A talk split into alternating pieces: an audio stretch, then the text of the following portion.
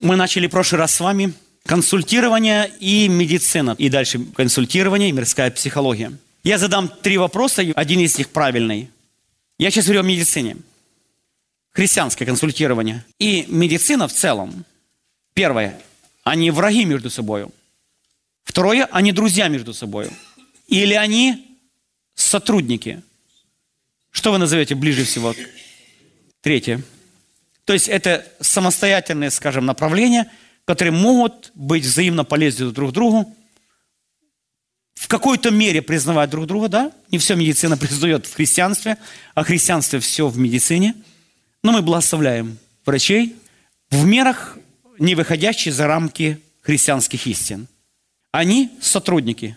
Почему? Потому что в них общий интерес или общее поле работы – это человек. Мы больше говорим сейчас о теле человека как христианский консультант, так и медработник, он сталкивается с одной и той же личностью, возможно, с теми же самыми проблемами. Почему они сотрудники? Потому что мы говорили, что многие физические заболевания имеют духовную или душевную причину. Какие четыре вещи, которые мы говорили, духовную, как мы назвали, причину, имеют физические болезни? Четыре. Первая, какая причина?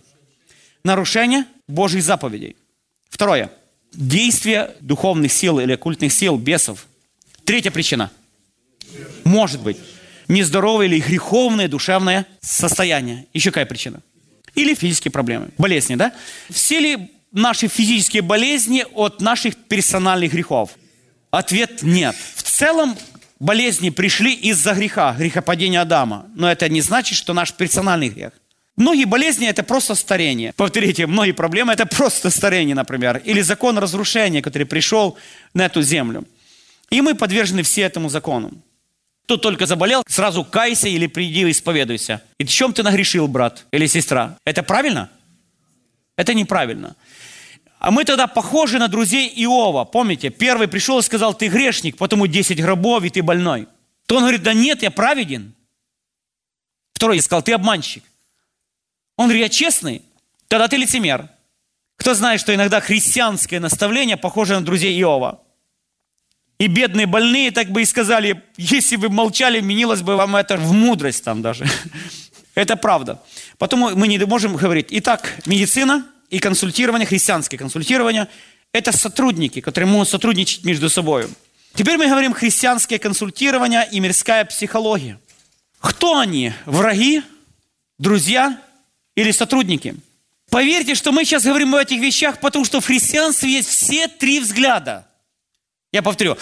По отношению физических болезней есть все три взгляда в христианстве. Медицина чуть не враг, вере, упованию. И если помолился, все, ты должен быть верить и пойти к врачу, это чуть не преступление. Оно ну, меньше может быть. А в области, скажем, решения внутренних проблем, это намного обостреннее болезненный конфликт. Я давайте объясню, о чем мы сейчас говорим. Это решение наших внутренних проблем. Чаще всего, как мирская психология или психиатрия, так и христианское консультирование тоже имеет дело с человеком. Чаще всего с одними и теми же симптомами. Допустим, преследующий страх, депрессия. Самое главное, что сейчас мы говорим о подходах и методах. Итак, в христианском консультировании и мирской психиатрии – одно и то же поле деятельности – человек. Кто знает, что иногда или часто член церкви? У нас несколько сестер, которые работают у врачей. Если вы знали, сколько членов ваших церквей наши постоянные пациенты? Психиатра. Да, говорит, часть из них поет в ваших хорах. Некоторые пришли для справки, конечно, но некоторые пришли с серьезными проблемами. Чтобы разобраться больше, мы говорим, в чем проблема, в каких точках – есть проблема. Точка номер один. Прежде всего, в целях консультирования или в целях мирской психиатрии. Первая точка в целях. Цели. Вы уже хорошо знаете, какая главная цель христианского консультирования. Какая главная цель христианского консультирования? Вот цель. Давайте я назову несколько целей, я упрощу вас задачи. Главная цель – освободить человека от болезненной проблемы. Мы спрашиваем, в чем твоя проблема? Нашли причину ее и постарались освободить от проблемы, чтобы он ушел счастливый и радостный. То есть его цель Это освобождение от боли, трудностей, переживаний, и чтобы он имел счастье, насколько это возможно. Это ответ номер один, но я не сказал, что он правильный. Номер два цель. Это приблизить человека к Богу. И через это решение всех его проблем. Или возможно решение проблем. Цель номер три – духовное возрастание. Независимо от решения его проблем. Духовное возрастание независимо от освобождения от боли и его личных проблем. Все три правильных, это правильно. Хорошо, скажите, какая самая главная цель? Наверное, второй и третий, правда же? Я бы выделил второй и особенно третий, я выделил бы третий. Это духовное возрастание или приближение к Богу, даже если его персональные проблемы не решатся. Люди, которые приходят к вам на консультацию, скажите, что они от вас прежде всего просят? Первый, второй или третий? Кто говорит, пастырь, помоги мне поменяться, даже если проблемы останутся. Кто к вам когда-нибудь за последние 10 лет так приходил? Пастырь, у меня проблема с Богом, даже если будет эта боль останется, но главное, главное, я хочу приблизиться к Богу. Помоги мне меняться и приближаться к Нему.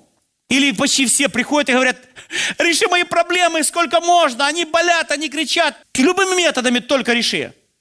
Пожалуйста, запомните, что избавление от проблем и личное счастье никогда не является главной целью консультирования. Это самая большая уловка, по которой чаще всего идет путь, по которому идет человек. Освобождать человека от боли или от проблем, невзирая на перемену его сердца и отношения с Богом, это путь, по которому легче всего идти и вести за собой консультируемого. Это удивительно легко. Кто знает, что многие проблемы и допустил Бог, чтобы приблизить к себе и духовно возрастать. Цель мирской психиатрии, мы говорили, это сам человек и его потребности, центры в его внимании. Практически все оценивается сквозь призму личного счастья, насколько это возможно, душевного покоя, независимо от общения с Богом и, скажем, освобождения или облегчения проблем. Вы чувствуете, что цели совершенно разные – Насколько сейчас светская психология вторглась в христианство? Мой ответ настолько сильно, что я с ужасом думаю, что будет дальше. Отсюда и есть евангелиционные проповеди без слова грех, покаяние и суд. Я читаю, я не хотел даже книгу эту взять. Очень популярного, сейчас, наверное, входит в пятерку, наверное, самых популярных проповедников в Америке. Там говорится о успехе, процветании и личном счастье. Царство не на земле. Я хочу специально перелистать ее, и пока я не нашел, перелистывая все, ни слова грех, ни перемены, ни покаяние. Ни серьезные, глубокие отношения с Богом. Я хочу что-то объяснить. Если умолить корень проблемы грех, умолить или упразднить, упраздниться нужда в покаянии, прощении и возрождении. Если упразднится нужда в покаянии, прощении, возрождении, совершенно ненужной станет жертва Христова. Назови грех ошибкой. Назови твое внутреннее греховное состояние просто внутренним дисбалансом, дискомфортом. Просто тогда жертва Иисуса Христа – это не больше как религиозный рассказ, а не центр нашего спасения, центр нашего внимания. И центр, кстати, нашего консультирования – Христос – Христос. Повторите эту фразу. Консультирование должно быть христоцентрично. Аминь. Но никогда человек не понуждается в Христе во всей спасающей его благодати, пока не осознает свое падшее, погибшее состояние. Ты должен чувствовать себя хорошо, комфортно, богато, преуспевающе. Назови, потребуй, имей правильное мышление, состав хорошие планы, имей правильный настрой, имей правильное исповедание, и ты достигнешь этого, и так дальше. Интересно, что к одним праведникам и ангелам это проповедь? Это тоже божественная истина, но это, это только часть ее. Знаете, нету ничего худшего, как полуправда. Она хуже лжи. Полуправда – это хуже лжи. Как полусвятость, полуистина. Итак, в чем расходится светская психиатрия и христианское консультирование? Прежде всего, расходятся в целях. Повторите, в чем? В целях. Всегда цель христианского консультирования является приближение к Богу или духовный рост. Повторите, приближение к Богу или духовный рост. И именно это решение проблем. Именно это решение проблем, это цель. Второе. Она расходится в принципах или пути решения – Можете в скобочках написать теология или психология. Понимаете, что стоит перед консультантом выбор? Я хочу, чтобы вы повторили эту фразу. Теология или психология. Поверьте, я сейчас говорю о очень болезненных вещах в вообще в последнее времени. Теология или психология библейская истина или психология. Сейчас психология выглядит очень современно, очень современно и очень привлекательно. Потому особенно многие молодые люди пошли большая часть в область психологии, чем теология или истины. Я знаю, о чем я говорю сейчас. Когда я вникаю в эти вещи, и сейчас читаю многих видных, скажем так, проповедников, направление церкви, Поверьте, что сейчас многие церкви христианства пошли по пути светской психологии, окрашенной христианскими названиями. Есть ясный библейский путь. Грешник нуждается в рождении свыше. Человек, который не может вырваться с проблемой греха, он раб, он нуждается в освобождении, а не научить его житься с этой проблемой или чтобы общество плакало над ним как больным. Сексуальные извращения – это не болезнь, это рабство. Находиться в злобе – это не просто дискомфорт, который нужно житься или выйти, обвинить окружающий мир или свое детство. Это греховное состояние, которое нуждается в покаянии и освобождении. И здесь центр внимания выхода только Иисус и притом распятый. Наша сила к спасению. И сила, дающая свободу, не в принципе психиатрии, а действие Духа Божьего. Вы чувствуете, как много поменялось? Светские методы, принципы психиатрии вошли в христианство. Они окрасились в библейские цитаты. Иногда к ним присоединяют для утверждения еще библейскую цитату, но в сути она антибиблейская. И теперь я хочу объяснить. Можете написать христианское консультирование. Тире. Существует открытая Божья истина – то есть Божье Слово. Непогрешимое, богодохновенное, вечное. Можете написать в скобочках, это инструкция Создателя. Существует открытая Богом истина. Это непогрешимое, богодохновенное Божье Слово. В области консультирования мне нравится эта фраза.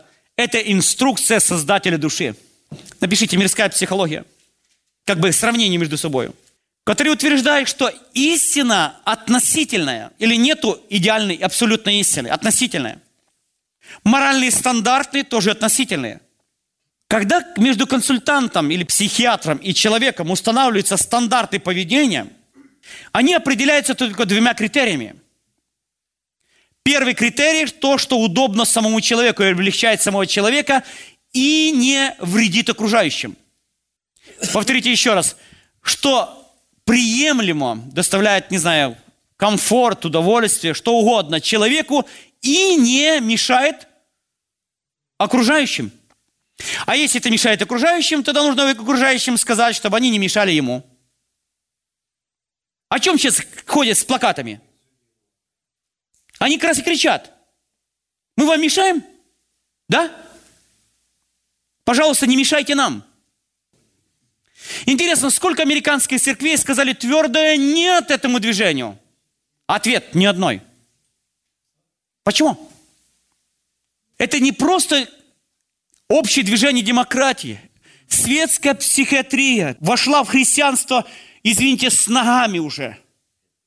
И мы даже не заметили это разрушающего действия. Гуманизм. Это мое дело, как я живу. А если тебе мешает, поставь забор. Если тебе так удобно жить вдвоем, два парня вместе, ну и живите. А детей что калечите? Ну, не буду говорить. Главный критерий истины, истина относительная. А христианское консультирование говорит, что истина, что? Слово Божие, непогрешимое Божье Слово, установленное Богом, это абсолют. Иногда в некоторых церквях не столько истина Божия абсолютная, сколько предание старцев стало богодухновенной или сравнила с богодухновенным Словом Божьим. Это тоже правда. Но я сейчас говорю не об этих вещах. Мы сейчас говорим о истине. Потому я повторю еще раз. Если поможет или облегчит нуждающимся, дает комфорт и счастье, и не повредит окружающим, тогда все в порядке. Мы сейчас проходим, как мы назвали, мирская психиатрия и христианское консультирование.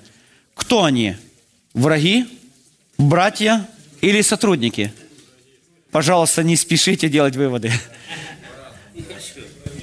Некоторые считали врагами медицину, некоторые считали друзьями, или даже, знаете, еще как, альтернативой христианской церкви.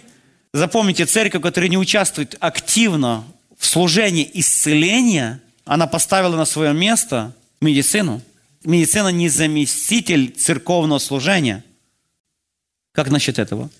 Получается наоборот, когда медицина не помогла и не может уже, все, тогда уже до Бога обращается. Да, потому в этих взаимоотношениях, поверьте, здесь очень важный баланс. Это попроще. Но мы сейчас говорим о христианском консультировании. Два пункта мы прошли, давайте повторим. Первое. Мы взяли в точках соприкосновения, взял пять или шесть точек соприкосновения. Первое – в целях. Можно сказать, что это одни и те же проблемы, но совершенно разные цели. Второе. Мы сказали в пути или принципах решения. Христианское консультирование должно предложить абсолютную божественную истину, открытое Божье Слово. Мирская психиатрия говорит, что истина относительная. Есть стандарты, устанавливают чаще всего кто? Сам человек, отчасти государство, да, время, в которое живем, но она относительная. Нету ничего абсолютного. Практически светская психиатрия ставит законодателем и судьей самого человека. Я повторю, она ставит законодателем морального стандарта и судьей над собой самого человека. Психотерапевта, а чаще всего они вместе договариваются об этих стандартах. Если они договорились, что развод это, в общем, неплохо будет для этой ситуации, значит, это абсолютная истина, разводись. Без всяких моральных обязательств или осуждения совести. Потому что цель – это благополучие, мнимое и реальное. Благополучие самой личности, цель другая.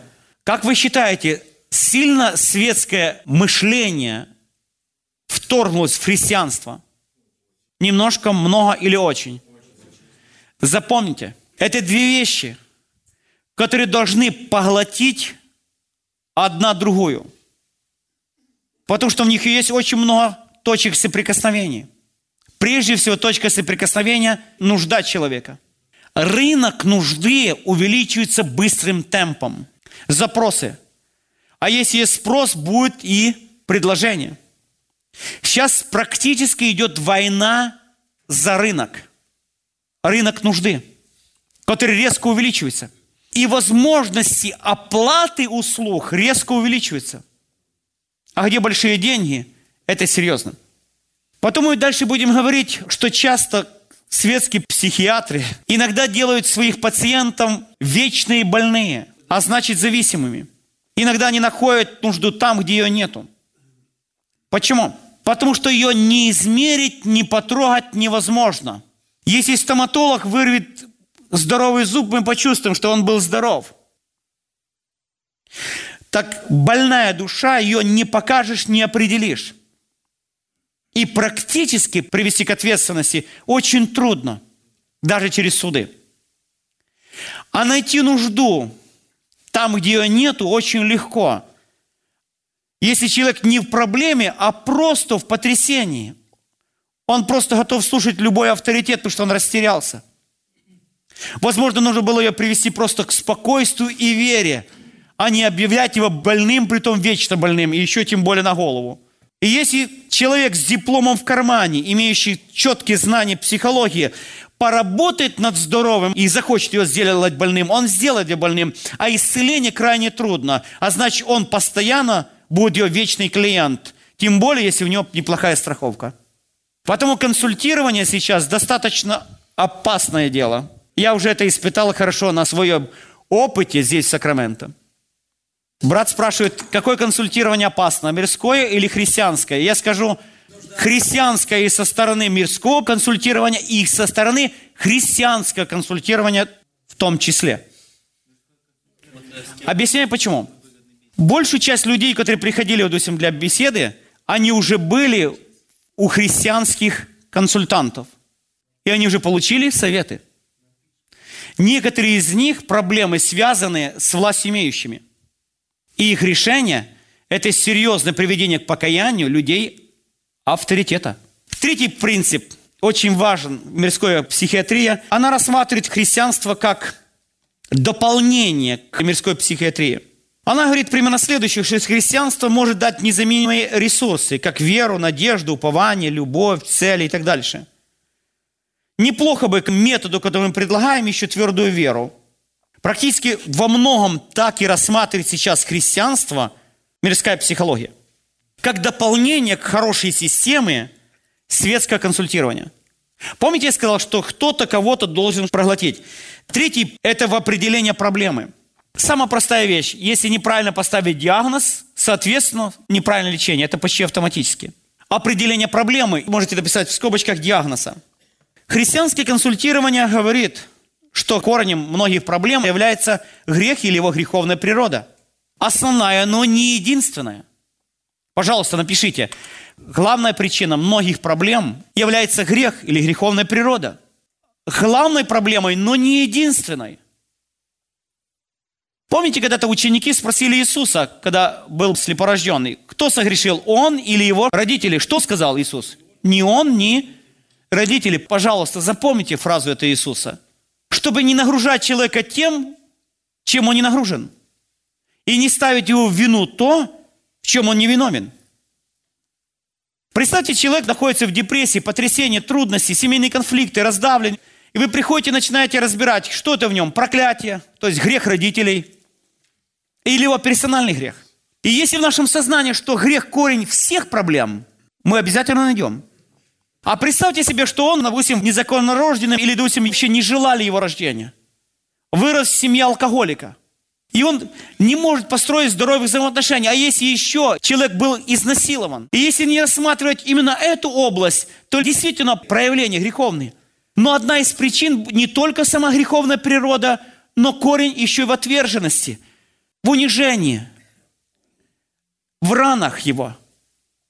Как вы думаете, он легко поддается, ну, такое слово, внушению христианского консультанта, что он преступник, грешник и так дальше? Он просто чувствует себя в своей тарелке, когда его унижают, насилуют и избивают. И он пришел, чтобы ему помочь, и христианский консультант не словами, а библейскими цитатами или дубинкой закона просто добил его и говорит еще ему спасибо, потому что для него это так привычно.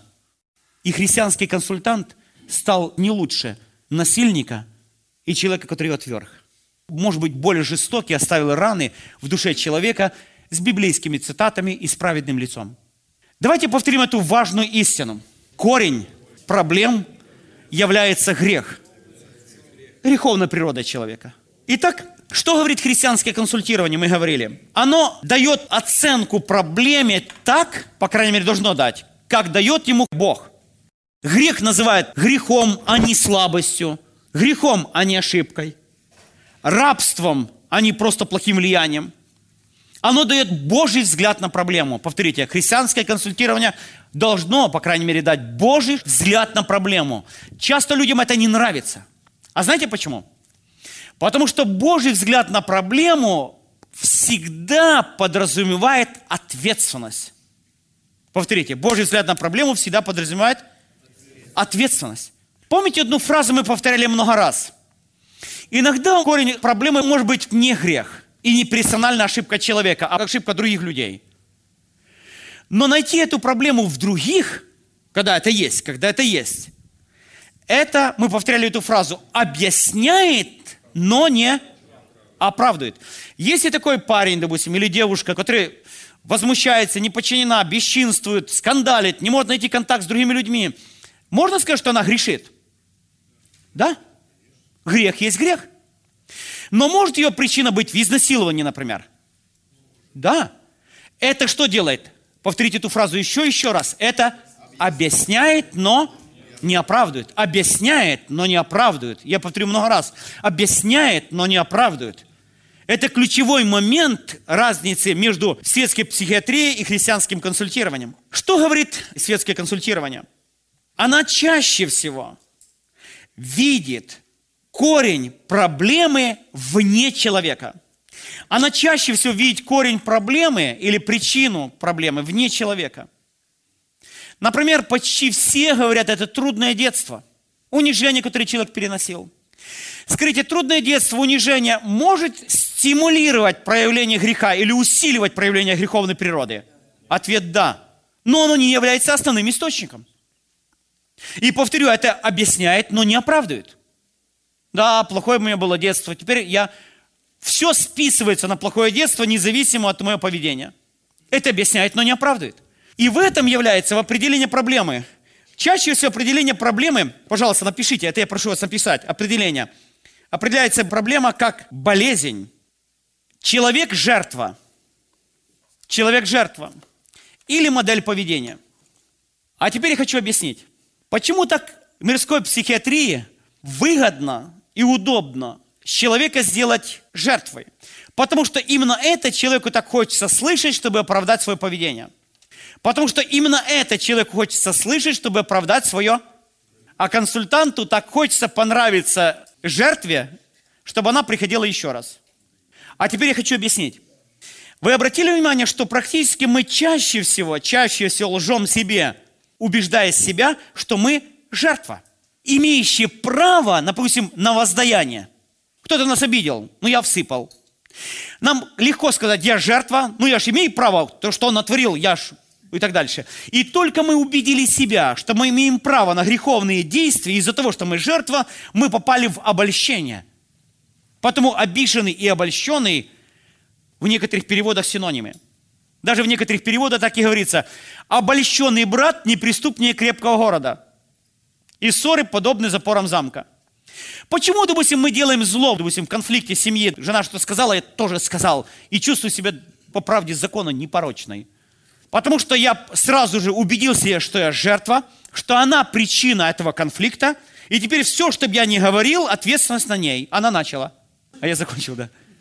Только я себя убедил любыми методами, что я имею право на греховные действия, это и есть состояние обольщения.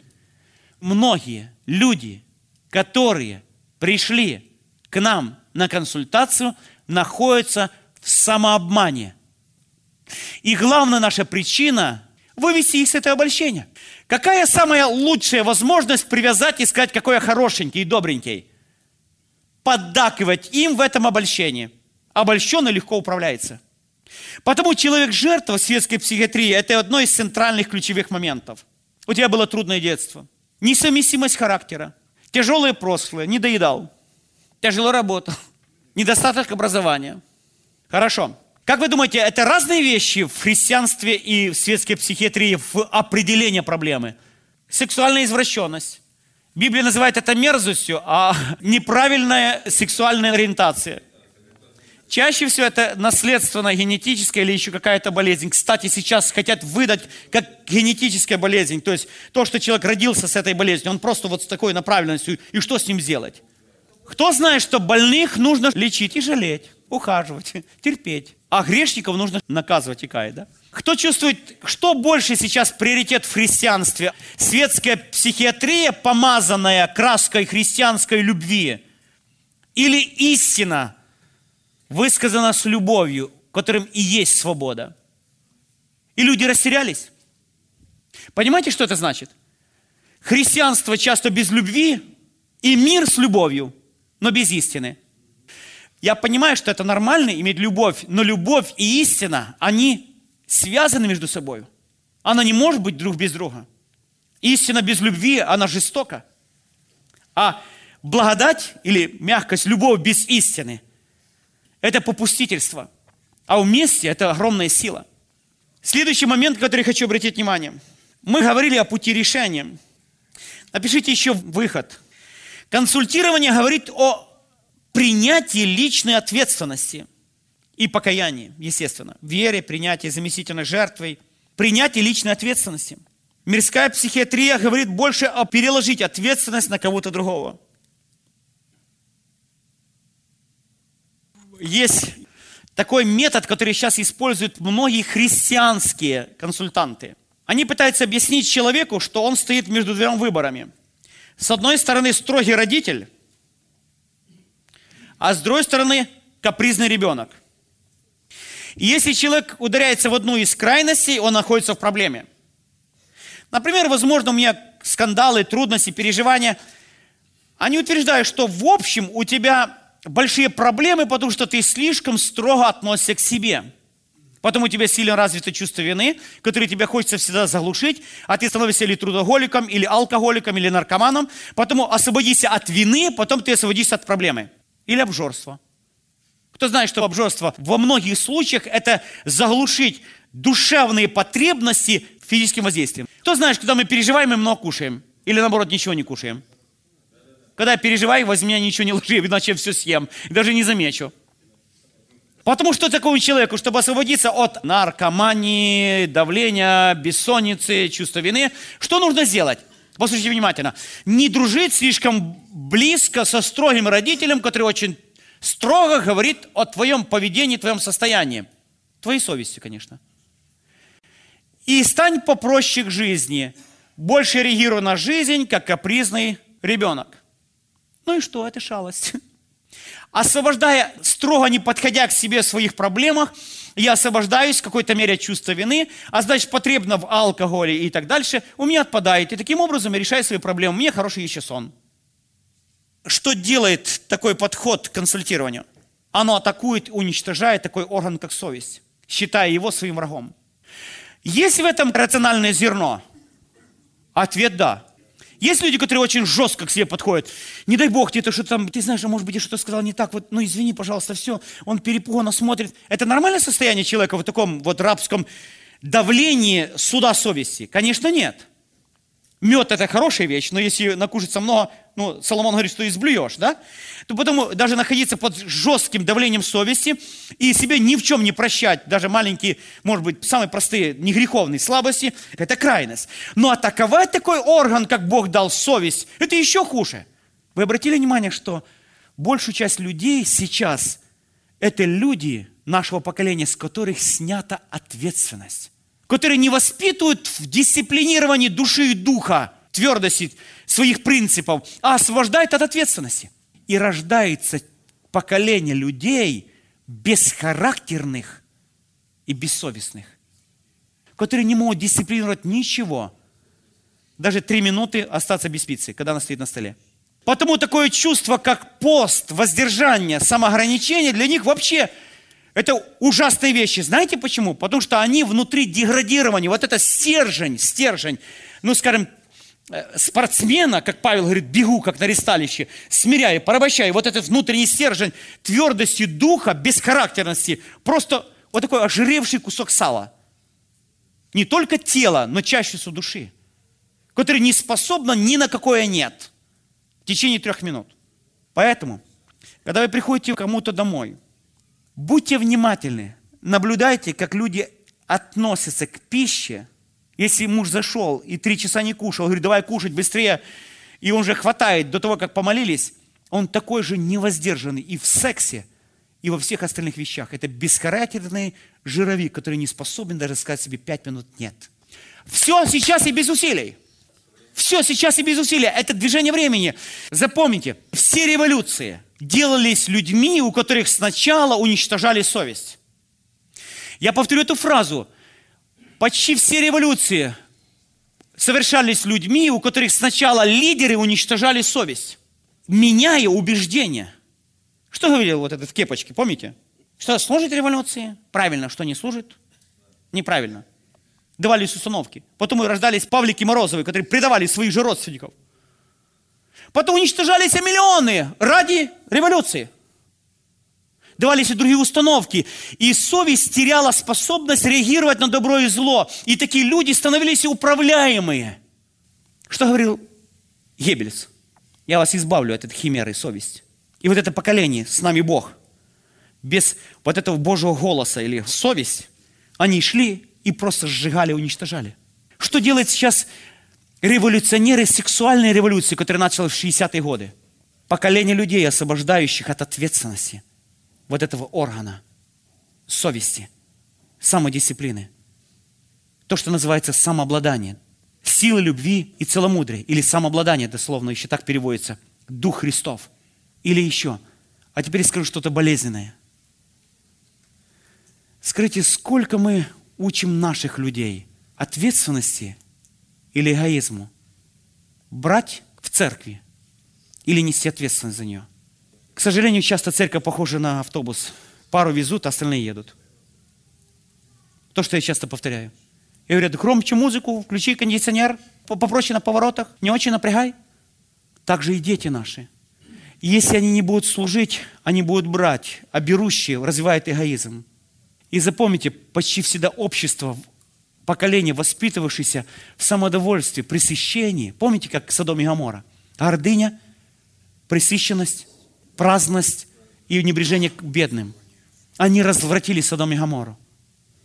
Потому если не будем тренировать наших детей, сами себя, в спартанских, в хорошем смысле условий, смирять, порабощать, нести ответственность, не бояться нажимать, мы родим жировиков с бесхарактерных и душою, сердцем ожиревшим кусок жира, отягощенным от ожирения, который становится легкой добычей и дьявола, и будущих революционеров. И последнее или предпоследнее, пожалуйста, напишите. Средства решения проблем. Что говорит христианское консультирование о средствах? Три главных средства, правда же? Слово Божье, Дух Святой и кровь Христа. Правда же? Дух Святой, Слово Божье и кровь Иисуса Христа. Или главная действующая сила, дающая свободу, все-таки Дух Святой. Правда же? Сила. Что говорит мирская психиатрия? Что средство решения проблем – консультант, метод, сам человек. Повторите – консультант, метод и сам человек. Христианское консультирование говорит, что мы зависимые, в данном случае от Божьих средств. Светская психиатрия говорит, что мы самодостаточные. Христианское консультирование говорит, что мы зависимы. Светская психиатрия говорит, что мы самодостаточные. Изменить человека другого невозможно. А что мы чаще всего делаем? Жену или мужа, или детей, или общество мы меняем их. А знаете, почему меняем? Чаще всего меняем их под себя. Создаем комфортный мир измененных людей, созданных точно под нас, чтобы нам не меняться. Это правда? Давайте запомним, что изменить других просто невозможно. Мы уже знаем по личному опыту. Я, я сейчас говорю о крайностях. Я говорю, конечно, мы верим, что Слово Божие Дух Святой зовет нас к переменам. Слава Богу. И это в силах только всемогущему Богу. Аминь только его средствами. Никакая психиатрия, скажем, или никакие методы. Они могут что сделать? Только затушить, где-то так сделать нас, мы жились. Делали что-то правильно, будучи неправильными. Но поменять сущность человека в силах только Богу. Мне всегда вдохновляет и ставит на место. Пример израильского народа. Бог в один год вывел их из Египта а изменить их мышление из рабов, победоносных людей, за 40 лет так и только новые люди, выросшие в новых условиях, могли сделать ту работу, которая есть. Я хочу закончить на приятной ноте все-таки, не на тяжелой ноте. Так, светская психиатрия и крестьянское консультирование. Враги, друзья или сотрудники? Враж, вражеские лазутчики.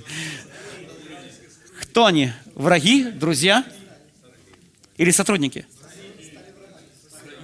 Сейчас стали врагами после этой лекции? Значит, я хочу сказать, что это очень трудный вопрос и неоднозначный. Просто стать в позицию ничего, кроме Библии, ничего, кроме нашего взгляда, ничего, кроме наших часто традиций, это будет крайность. Как вторая крайность взять все и проглотить как истину – окрасившие их христианстве. Это две крайности. Кто знает, чаще всего истина где-то посерединке. Эту середину, особенно в этой области, очень трудно найти. Первое, почему я хочу взять другую сторону. Посмотрите внимательно. Первое, что нас объединяет, видите, я слово теперь говорю, объединяет два направления. Это человек с его нуждами. Аминь. Это наша общая территория работой. Хотим мы, не хотим, нравится, не нравится, это общее. Это общая нужда, общая территория. Второе. Я хочу сказать это очень осторожно. Запомните, что в светской психиатрии многие знания пришли от Господа. Я объясню. Есть два вида знаний, которые приходят через откровение, повторите, через Библия тоже откровение, да? Через откровение. А второе через исследование. Повторите это слово. Исследование Божьего творения. Повторите, исследование Божьего творения. Помните, как Павел говорит, что можно знать о Боге? Я думаю, также и о Божьем творении. Ясно для них или известно для них. Ибо невидимо Его, вечная сила и божество через рассматривание творения, что? Можно сказать, что люди тоже, ученые, скажем, получали знания через исследование чего? Божьего творения. Аминь. Через исследование Божьего творения. Можно сказать, что все, что в светской психиатрии, это все-таки ересь, перечеркнуть после лекции Витюкова, тем более вообще все не нужно. Это не так. Потому что многие виды исследования, которые, к сожалению, не исследовали христиане, исследовали ученые. Откуда они исследовали? Из Божьего творения, из реальных фактов. Например, заметьте, сколько сейчас можно воспользоваться, допустим, статистикой. Кто из вас читал много исследований христиан скажем, христиан, которые дали хорошую, серьезную статистику, которые дают общий обзор проблемы, например. Например, я считаю, что очень нормальным является с осторожностью брать и использовать статистику, которой часто мы можем пользоваться, чтобы иметь представление о проблеме и ее объеме. Часто и статистика является такой результат, кто исследовал, но это не меняет сам принцип. И еще один момент – Многие виды человеческого поведения были исследованы, так скажем, философами или психологами, и не являются очень полезными для христианского консультирования. Например, защитные реакции, которые были исследованы еще в прошлом веке. Они потом дорабатываются, немножко изменяются. Они очень полезны для христианского консультирования, потому что они имеют ясные библейские подтверждения. Давайте объясню. Я взял вот специально книгу «Механизмы психологической защиты». Начал его исследовать Фрейд, который в принципе был атеистом. Его дочь продолжила это исследование, потом дальше его сторонники. Давайте я прочитаю несколько выдержек. Одна из форм механизмов психологической защиты является проекция. Луч света направлен на нас, а мы ее перенаправим на кого-то другого. Много в Библии случаев и учения есть вот в виде самообольщения или защиты и нашей практики. Начинайте с бытие. Адам, не ел ли ты? Что сделал Адам? На жену. Давайте возьмем несколько вещей. Помните, Саул был греховен перед Богом, и по всей вероятности он был в гневе на Бога и его решение отстранить его от царства – и вот этот гнев на Бога, это вторая сторона, он направил на Давида. Почему? Кажется, логично. Почему ты злишься на Давида? Почему ты агрессивен на Давида? Он же служит тебе. И Ефан говорит, что ты делаешь, отец? Он же служит тебе. Жизнь свою полагал на тебя. Но вот это гнев, обида на Бога, который он не мог достать, было перенаправлено на Давида. И так как гнев на Бога был неискореняем, потому совершенно он не мог иметь свободу, от гнева на Давида. Кто-то узнает себя, то, что мы говорим сейчас? Например, вот человек слушает обличительную проповедь. Свет направлен на него. Кто знает, что часто люди перенаправляют этот свет на кого-то другого? Вот была проповедь точно для Ивана Ивановича. Было у вас когда-то искушение сидеть в зале и думать, есть ли тут в зале, жаль, нету. Или есть, слушать внимательно, точно ему надо. Кстати, большую часть людей, которые приходят ко мне, говорят, ты знаешь, народу надо эта тема. Что он только мне сказал? Он по уши в этой проблеме. Потому такой механизм, который был изучен, он является ясным библейским подтверждением и опытом жизни. Откуда люди взяли вот эту информацию? Откуда? Изучая творение и понимая эти законы, которые работают там. Мы можем больше понять человека, изучая даже вот эту область. Есть проповедники, которые проповедуют только на одну тему – мы все нету любви, нету любви, нету любви, нету любви, там лицемеры, лицемерие. Покайтесь, лицемерие, в принципе, будут святые люди. Ну, не все, но, по крайней мере, большинство. Свет, который попадает на нас, у нас есть свойство обязательно направить его на кого-то другого. Второй момент. Такой момент, как смещение, есть такой механизм. Человек обозлился на одного, а выплескивает на другого. Кто сказал за Саула? Он был обозлен на Бога, по всей вероятности, и выплескивал гнев свой на Давида. Чаще всего его гнев, смещение, обрушивается на область или людей безопасных и близких. Разозлился на начальника, а выплеснул на жену. Если жена безопасное место, если жена опасное место, конечно, кому достанется? Детям или пастору? А если пастор еще кроткого молчаливого духа, который думает, что на нем нужно ездить как только можно, он и сам так понимает, и сам так воспринимает, и считает это особой добродетелью. Поверьте, поверьте, вокруг громометателей очень много. Кто знает, что в принципе мы должны быть мягкие и должны быть любезны с людьми. Мы не должны мстить, это правда. Но кто знает и вторую истину, что Бог останавливает зло двумя методами – Первый, он меняет источник зла сердца человека, а второе, волевой, силовой метод, останавливает его. И при том настолько сильно, что мало, как говорят, не покажется. Мы должны учиться у Бога его методам. Запомните, и благодать, и сила. Повторите. И благодать. Иногда нужно детей и поговорить с ними, и мягко с ними, и обличить, и помолиться за них. А иногда просто ремешок снять. Не правда ли? Остановить силой. Это том, в чем нуждаются не только дети. Это смещение. Есть такой момент, конечно, как вытеснение, рационализация. Это дать всему что-то очень заумное и очень такое сложное, что и самому не понять объяснение. Вы обратили внимание, люди, которые не хотят решать некоторые свои вопросы, пытаются метод самозащиты использовать очень духовный. Все от Господа и в Его славу. Они настолько изобретают теории, чтобы самому никуда не двигаться, не меняться, ничего не делать. За все слава Богу. За все вас благодарим Бога. Понимаете, что это механизм самозащиты, а не реальное решение проблем. Как вы думаете, какой процент христиан находится в этом обольщении? Я не сказал, что всегда это неправильно. Иногда это правильно, иногда это так. В каждом механизме есть доля истины. В некоторых случаях это правда. Но не во всех случаях же правда. За все слава Богу. За все, слава Богу. А знаете, почему так? Чтобы не меняться и не двигаться в направлении, потому что любое движение в области решения внутренних вопросов подразумевает перемены и боль. И чтобы не чувствовать новой боли, новой боли, человек оправдывает свое гниение приятными религиозными фразами. Поймите, мы должны отличать одно от другого. Есть моменты, когда можно сказать, да, брат или сестра, поблагодарим Бога и за эти обстоятельства. Любящим Бога, призванным по Его изволению. Можно в некоторых случаях это сказать, и это будет правда. Но не во всех случаях. Во многих случаях это губительно. Не губительно божественные фразы, а губительно бездеятельность, прикрытая бездеятельность, лень, неспособность меняться какими-то философиями.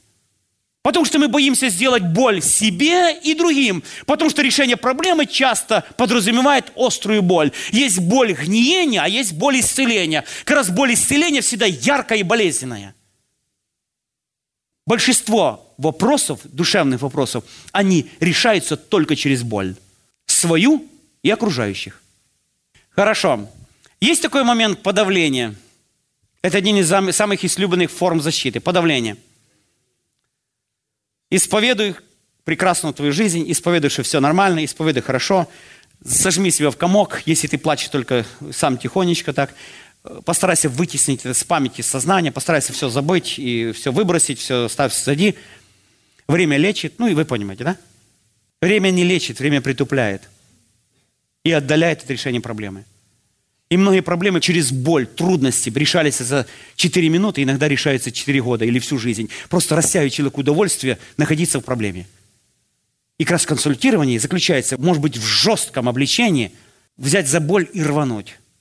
И сказать, без перемен не бывает решения. Без покаяния не бывает. Без прощения. Без примирения. Без исповедания своей нужды и нужды в Божье исцеление не бывает восстановления. Есть такой психологический метод, как подавление – замкнуться в себе. Давайте будем честны. Как вы думаете, сколько людей, которые использовали этот метод в большей или меньшей мере? Они говорят, как дела, слава Богу. Они улыбаются, хлопают друг другу по плечу, мы жмем друг другу руки. И даже не подразреваем иногда, что человек на грани провала. И потом мы удивляемся. Человек вдруг. Вдруг падения не бывает. Оно дошло просто до критической точки. И не было честного, обличающего который после будет любимый, не сейчас, после. который мог бы просто и откровенно, пройдя через боль, страшную иногда боль, мучительную боль, прийти к исцелению. Скажите, христианское консультирование и мирская психиатрия – враги, сотрудники, друзья? Больше враги, чем Братья, пожалуйста, давайте мы не будем смотреть не христианскую психологию, как ну, на дьявола с рогами, и бояться его, знаете, вот. Многие вещи люди пришли через исследования, и мы можем совершенно нормально многими вещами пользоваться и использовать их, больше понять даже. Но они должны пройти через жесткое сито божественной истины. Через жесткую оценку божественной истины. И мы должны признать, что в многих областях, так скажем, светская наука пошла намного дальше христианской иногда безответственности или даже вот неспособности исследовать или невозможности исследовать.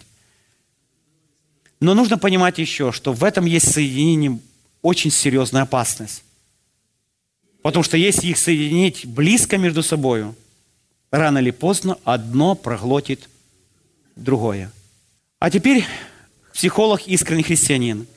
К нам в основном, я уже говорил вам, пришло учение или, скажем, система обучения в области консультирования или психотерапии. Они пришли с двух источников. То, что мы научились, скажем, американцев, она очень сильно замешана на светской психиатрии. То, что пришло по линии христианства, оно довольно серьезно замешано на православии. Пожалуйста, не отвергайте то и другое, но не глотайте все подряд. Не смотрите, как на дьявола с рогами. Но и в то же время, в то же время мы должны быть очень внимательны и осторожны. Все испытывать и хорошо держаться. А теперь последняя мысль. Я хочу сказать о людях, которые пишут большинство книг, которые нам доступны. Чтобы стать профессиональным консультантом, в Америке, например, нужно примерно лет 10 учиться. Практически персональную практику может иметь человек только с лайсенсом. А теперь такой криминальный вопрос без ответа. Кто установил критерии границ и пути направления в светской официальной психиатрии, многие из которых являются христианами и авторами многих популярных христианских книг по психиатрии.